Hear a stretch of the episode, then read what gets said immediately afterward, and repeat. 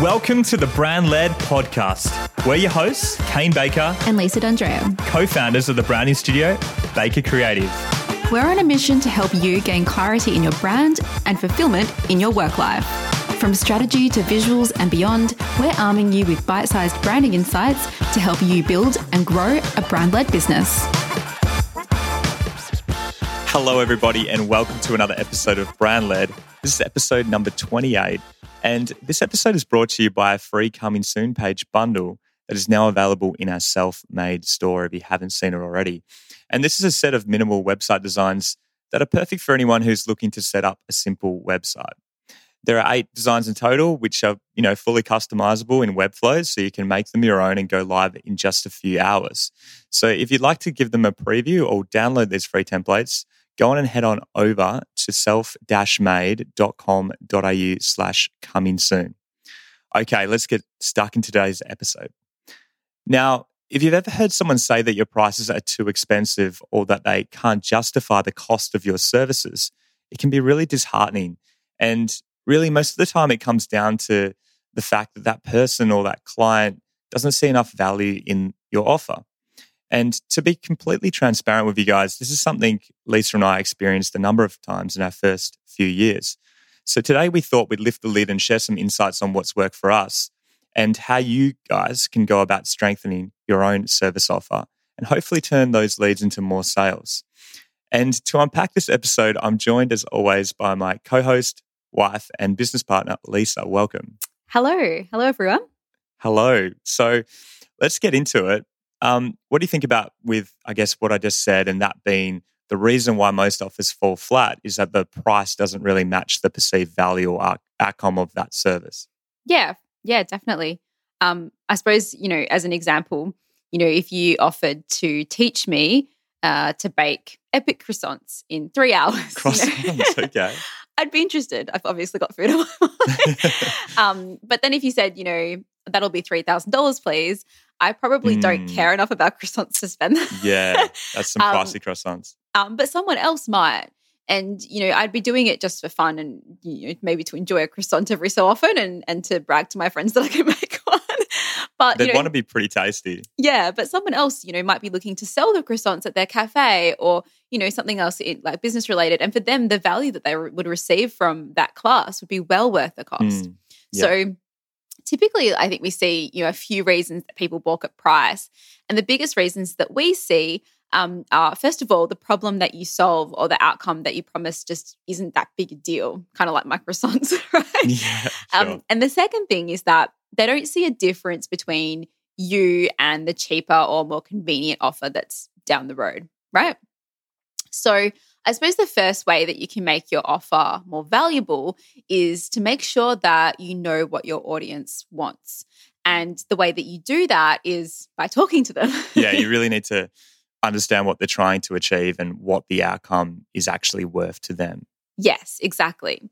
So, um, for example, you know, when we first started out in our business, we would accept pretty much any kind of graphic design work that anyone would give us.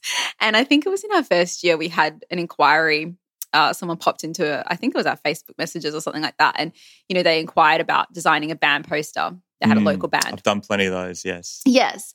And I can't remember exactly what he was after specifically in terms of like style or anything, but I think we said to the guy, be like, 250 $300 or something like that. Yeah. And he just never reply, replied.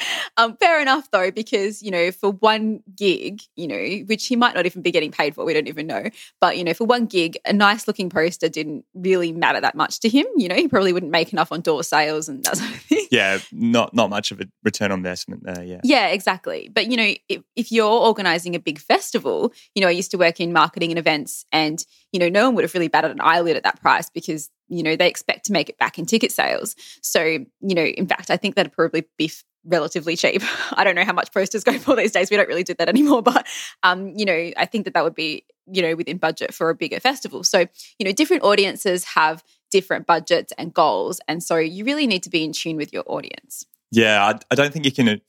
I don't think you can assume that because you'd spend money on something, your audience would too, or on the other side of things, or because you'd never spend a certain amount, neither would they. You know, it really comes down to their money mindset and the background that they're from. They might want to spend ten thousand dollars on a diamond ring, and you might want to spend five. You know? Yeah, exactly. Um, but it's always yeah, so it's always worth understanding what your customer values. Yes. Um, and, you know, for example, going back to that band example, you know, imagine that we really loved working with local bands. Um, well, then we might need to work out a way to create poster templates or to teach them a course showing them how to design their own posters. So we'd have to work out a way to meet their needs at their budget threshold while still being profitable. Yeah, so exactly. there's no way that we could be spending all that time designing custom posters for $50, but we could think of a way to sell at scale or teach them how to DIY. So I suppose the first way to make your offer more valuable is to really understand your audience and what they want and make sure your offer is really aligned with what matters to them. Yeah, and if you solve a really painful problem, uh, I think the perception of value you give is much higher than if you solve a smaller one, right? Yeah. And, you know, maybe something that's more annoying. Um, yeah, it's not really, maybe it's not super uh, like a problem to say. Maybe it's just an inconvenience or something that's just, you know, that annoys them. Yeah, exactly. Yeah. Cool. So, the second way, I suppose, to make your offer more valuable is to differentiate yourself from other people, other offers. So, if someone can't see the difference between you and the cheaper or more convenient option, then why on earth would they come to you? Mm. Yeah, exactly. A good a good way to think about this is to consider what have you bought in the last few months, right? Mhm. So did you buy coffee from your favorite spot? Did you go to the movies instead of watching something on the TV at home? Yeah. Did you Did- have to travel half an hour to see your hairdresser? You know, um, I know that I did that Yeah. regularly to see my hairdresser. I'd, you know, Yeah. being a guy, you don't want a bad I, I want the perfect cut. No, but I, I'd travel 20 minutes instead of, you know, just going down the road five minutes. There's plenty nearby. yeah, exactly. Um, did you buy new clothes from, you know, a, a, a premium brand like Country Road instead of Kmart? I don't know. Yes. So the reason that you bought what you did didn't just come down to price or convenience. Um, you you might like the experience or the atmosphere or the quality or the taste. Um, you know, you might buy because of what a brand stands for and what they represent. Uh, we and we buy also because of preference or status or emotion. You know, just be, just as much as we would consider the price. So all of those things kind of come into play. So I suppose if you want to make your offer more valuable, then you need to find ways to differentiate yourself um, in ways that your audience will appreciate and be willing to pay for. Um, another example of um, of this would be You got a lot of examples today. I do full of them. Uh, sorry, we went to the movies recently at Hoyts, and you know we did. we didn't buy the average seats. We got the ones that move. Is Yeah, it, yeah, is it yeah. D-Box? and uh, weird name, but so we paid a premium for an experience that we couldn't get anywhere else. And you know, you, you can't really replicate that at home. You can move around if you want to.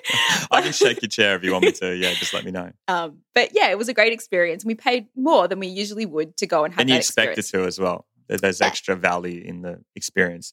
Um, we, I guess, we also, you know, get coffees from our usual spots, and they're not necessarily the closest to to our house. Mhm. You know, um, they're twenty to you know twenty to twenty five minutes away, but you know, there's some great dog walks around there as well. Yeah. And we're willing to travel because you know we like the taste, we like the atmosphere of that suburb or that. yeah. All the baristas, the, the or- people who work there as well. yeah, exactly. Yeah, and so you know, you might buy skincare brands because you believe in what the brand stands for, or you might buy a particular brand or style of car because of what it says about you, or you might buy something because you believe in the founder and their story. So there's Yeah. lots of different um, ways to differentiate yourself and reasons that we buy other than price and convenience.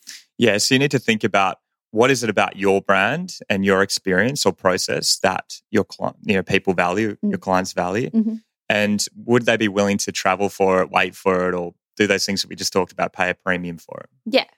And it might not just be one thing either. It might be several things that people love about your your brand or your experience, but each one is a nudge towards choosing you. When Mm. someone's weighing up, oh, do I travel 20 minutes to go to see this person or to buy this thing? And you know, they're like, oh, I could just go down the road, but actually, no, I want the experience or I want the taste or whatever. the order on, online, you know? Exactly. Um, yeah, that's another another aspect, isn't it? So, you know, if you're looking to increase the perceived value of your offer, there are two big ways to do it that we've discussed today. So, the first is to make sure that you're solving a problem that your customer really cares about and match that offer and price to reflect how much the outcome matters to them and what they're looking for in a solution. The second thing is to make sure you're differentiated from other offers. So look for ways to give your customers a really unique experience or to belong to a community or to elevate their status. So they're really nice ways to differentiate. Mm, 100%. Well said.